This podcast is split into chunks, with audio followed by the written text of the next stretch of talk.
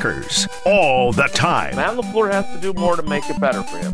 That said, he did. Uh, Jordan Love did not play well enough last night, and that's what happens with first-year starters. Okay, most of the time. Almonds specifically, or all nuts? Well, these nuts, those nuts, whatever nuts work. It's Jason Wilde on Jen, Gabe, and Chew, Brought to you by Boucher Automotive. With 16 different new car brands and over 35 pre-owned brands to choose from. Boucher Automotive. We are driven by you. Also sponsored by Century Foods. Win two tickets to see Green Bay host Kansas City on Sunday, December 3rd. Compliments of Century Foods. Find the weekly code on Century's Facebook or Instagram and enter to win.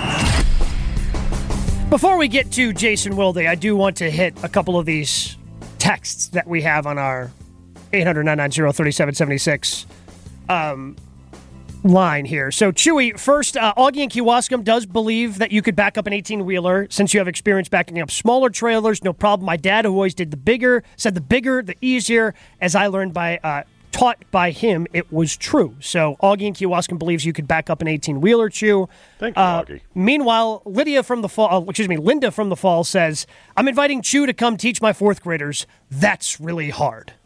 Backing up an 18 wheeler?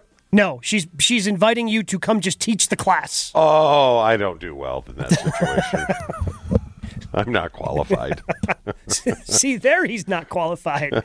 Oh, we welcome found in. it. it is time for our friend, our teammate. It is time for Jason Wilde. Good morning, Jason. Do you have irrational confidence that you can do a lot of the things? Because Chewy thinks he can do just about anything.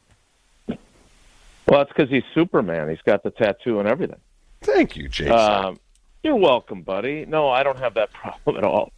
Uh, I have uh, Joe Thomas imposter syndrome, where I'm worried that somebody's going to expose that I am not very good at any of this stuff that I do. So, no, I have the opposite issue. Uh, although, if Lydia slash Linda Yeah. does need a sub at some point, and it works, you know, it would have to be the off season. I, I, I always wanted to do this when I grew up, right? I, I always wanted to be a sports writer. I used to listen to talk. I mean, Homer, the goat of Wisconsin sports talk. Um, I used to listen to him when he was only, you know, in his like fifties, and I was ten. Um, and so, I, I would love the thing that I would have done had I not done this was I would have become uh, a elementary school teacher. So really? yeah, I, I I really like.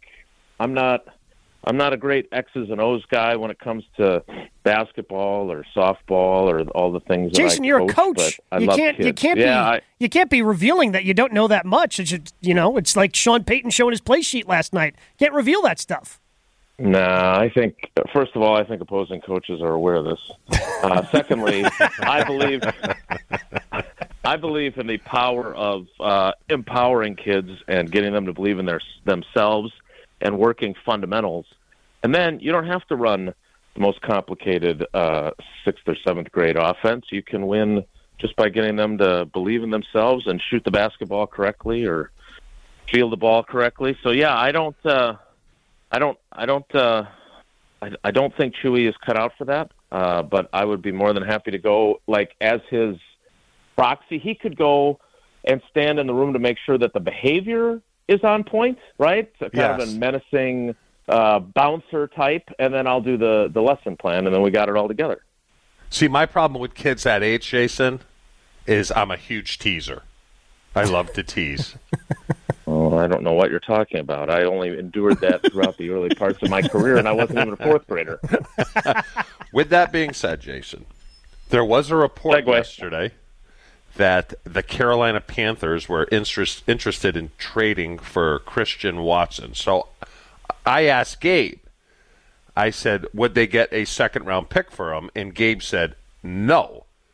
So with that being said, does that mean that Christian Watson right now is underachieving if he can't even get Ooh. a draft pick that they gave that they that they picked him in two years ago? Yeah, good question. Um, it, first of all, like Gabe, you know I love you, but Yeah. you are you would acknowledge that you're guessing. Like yes, I, guessing. I, yeah, I'm, I'm, and the reason why I said that, Jason, is because a he He's has shown an, an he hasn't shown an ability to be healthy for all 17 games. There hasn't been a definitive, oh, this guy's great type thing yet with him. So Agreed. a team that has a second round pick is looking at him going, well, he's only got three years left on his rookie contract. Do I spend a second round pick and only get those three years or two and a half at this point? Two.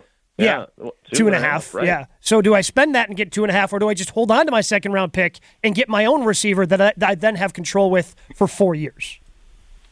Yeah, look. First of all, I don't. I don't think Gutey's interested in trading him. Uh, I th- look. Uh, this is actually funny that we're that Linda texted in or called in, and that we're having this conversation because I would argue, and I I know some people get their feathers ruffled when I say that Matt Lafleur has a bunch of children on the offensive side of the ball, but uh, you can't. I- would not give up on Christian Watson 22 games into his NFL career. Now, do I have some reservations about him? Are they, you know, I think, I don't know if Rob Demovsky's told you this story himself when he's been on with you weekly, but one of the great stories that he tells was in the lead up to the draft, he was talking to an executive for another team, or right after the draft, after the Packers drafted uh, Christian Watson. And the executive said, I would have liked him a lot more if he could catch. I mean, that was the knock on him coming out, and and I thought, and again, I, I am I'm taking a lot of heat for this because I think whether it's my co-host who I love, or whether it's the fan base who I do not tell them how to feel, I'm just telling them how I feel. Um, nobody wants to hear my. These guys are young, and Matt Lafleur is really having a hell of a time figuring out what's going to work with a bunch of guys like Luke Musgrave, who on third and three runs the wrong damn routes that if he runs it correctly, he gets the ball, they pick up the first down, and maybe we're talking about how A, they beat the Raiders, and B, hey, they got off to a fast start last week. And instead, because of those types of mistakes or the drops leading into the final interception, we we're not talking about that. And the sky is falling and Matt LaFleur doesn't know what the hell he's doing, et cetera. So for me, I want to see more of Christian Watson. I'm not willing to give up on him. I am concerned about his hamstring issues, and I, I am going to put a little bit on him. I know he's tall and, and athletic and super fast, but Chewy, as you went through your career and you played in the dark ages, that year that you and Hudson were on the roster together was amazing. but you have to, even back then, you knew better, and you knew that if you went to, out to Nicky's with Frankie Bag of Donuts and Favre, and you had a couple too many beers on a Thursday night, that you better hydrate so you're not Yeah. dragging on Friday. And I don't know what in Christian Watson's diet or uh, hydration or stretching or whatever it is, but if you know that you are predisposed to hamstring injuries, which I don't think we can deny at this point that he is, you have to do all the extra. That's part of being a pro. And if he figures that out, uh, I still believe he can be a really, really good player because there are, and he's not this guy, but uh, the guy that I think of, having watched him eat you guys up uh, upon his arrival in the league, he has some Randy Moss traits. He is not Randy Moss. Randy Moss caught all the deep balls that were thrown his way, sometimes with one hand. Christian Watson's got a hell of a lot, a long way to go, but he has qualities that you cannot teach that are God given, and he's got to maximize those by taking care of his body. Jason, you've been covering the Packers since 1996.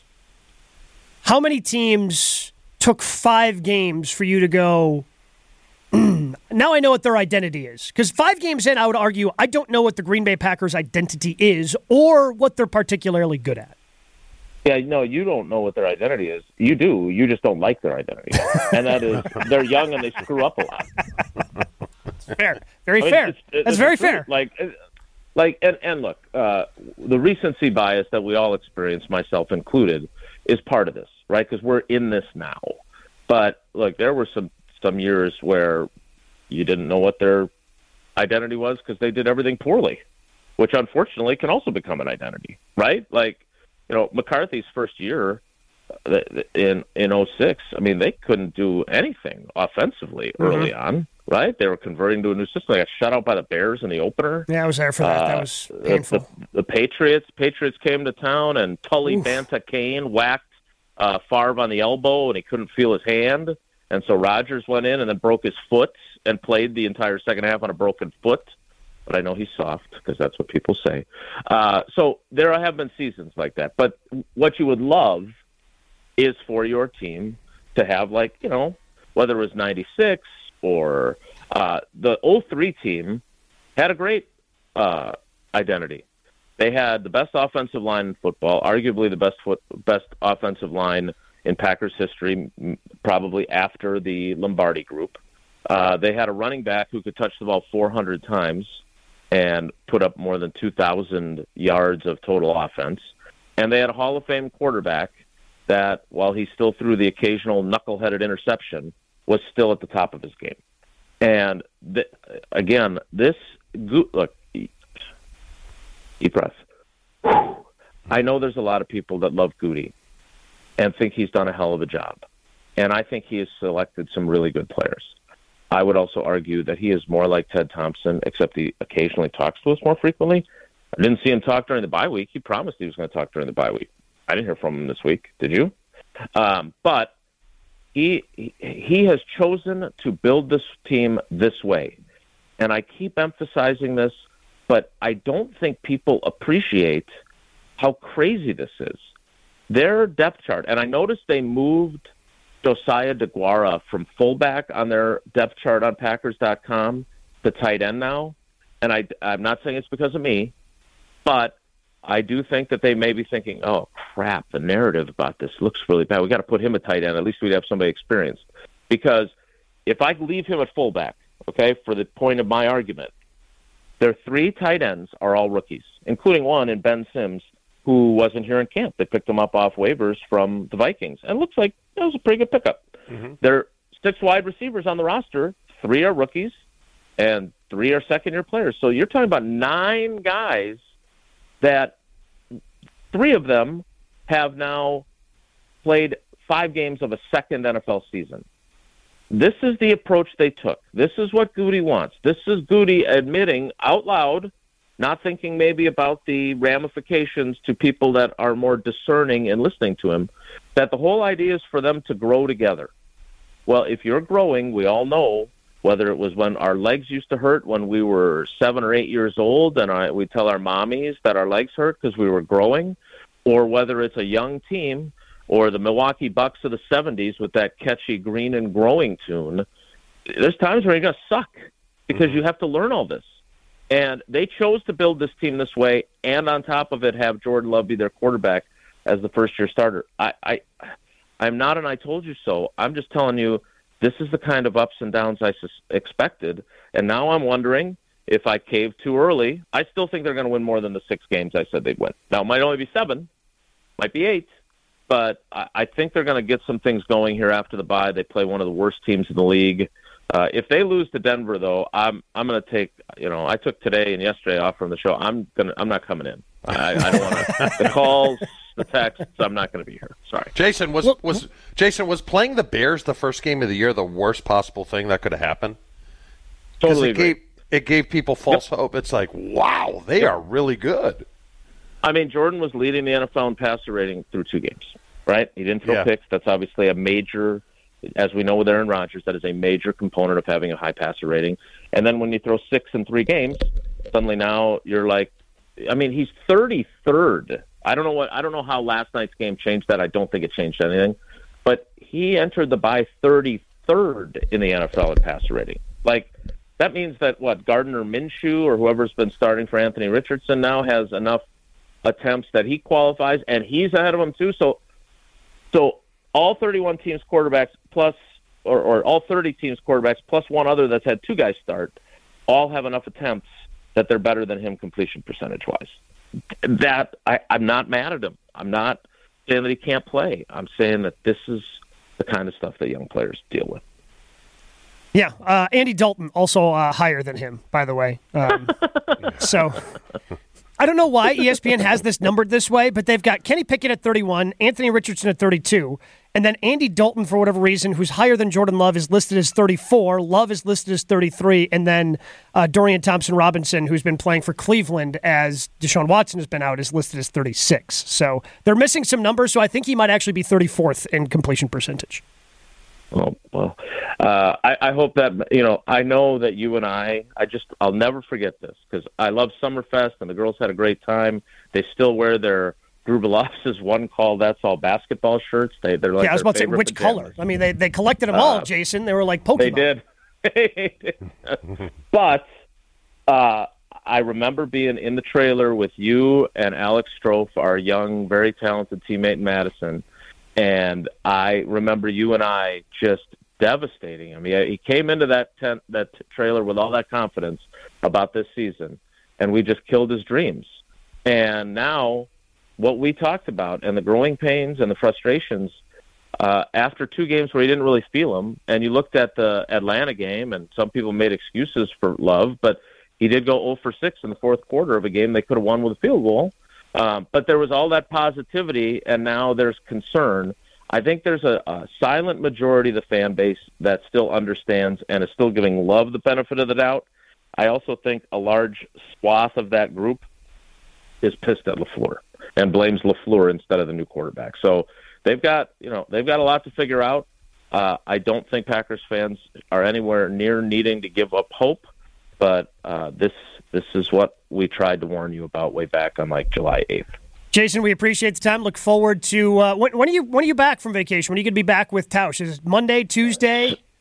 Yeah, I'll be back Monday. I'm not on vacation. Like I'm doing my other hits. I would have. You guys botched the clock so badly yesterday. I didn't was- get to come on, but I was was ready bad. to. But And, uh, um, I uh, and now now I'm doing it again at 7:35. I know Yeah. you got to get the Craig, but I would I I, I just like I, I haven't done my expenses. We had a new rule change, and like I've got expenses for pretty much the whole year. So as soon as I hang up with you guys and hang up with Beaver Dam, I'm going to sit down and do them and hope that they get through the system. I had a I, I'm doing all these lame things. I'm not doing anything fun, and on top of that, I'm sick because I got the flu shot yesterday. I feel like garbage. So other than that, things are going great. Well, glad to hear it, Jason. Best of luck to you Take care, for the rest of the weekend. Jason Wilde joins us three times a week here on Jen, Gabe, and Chewy. As he mentioned, Craig Karmazin joining us next. But I do want to tell you that Sweetest Day is coming up. We want to make sure that you're equipped to make that special someone in your life extra happy with the Welkie Sweetest Day giveaway right here on 94.5 ESPN. From now through October 20th, head to WelkieSweetestDay.com to register for your chance to win a Sweetest Day prize pack, a bouquet of flowers from Welkie's Milwaukee Florist, and a $50 Benson's gift card. And it could be yours to share. To register to win and for full contest rules, head to Welkie'sSweetestDay.com.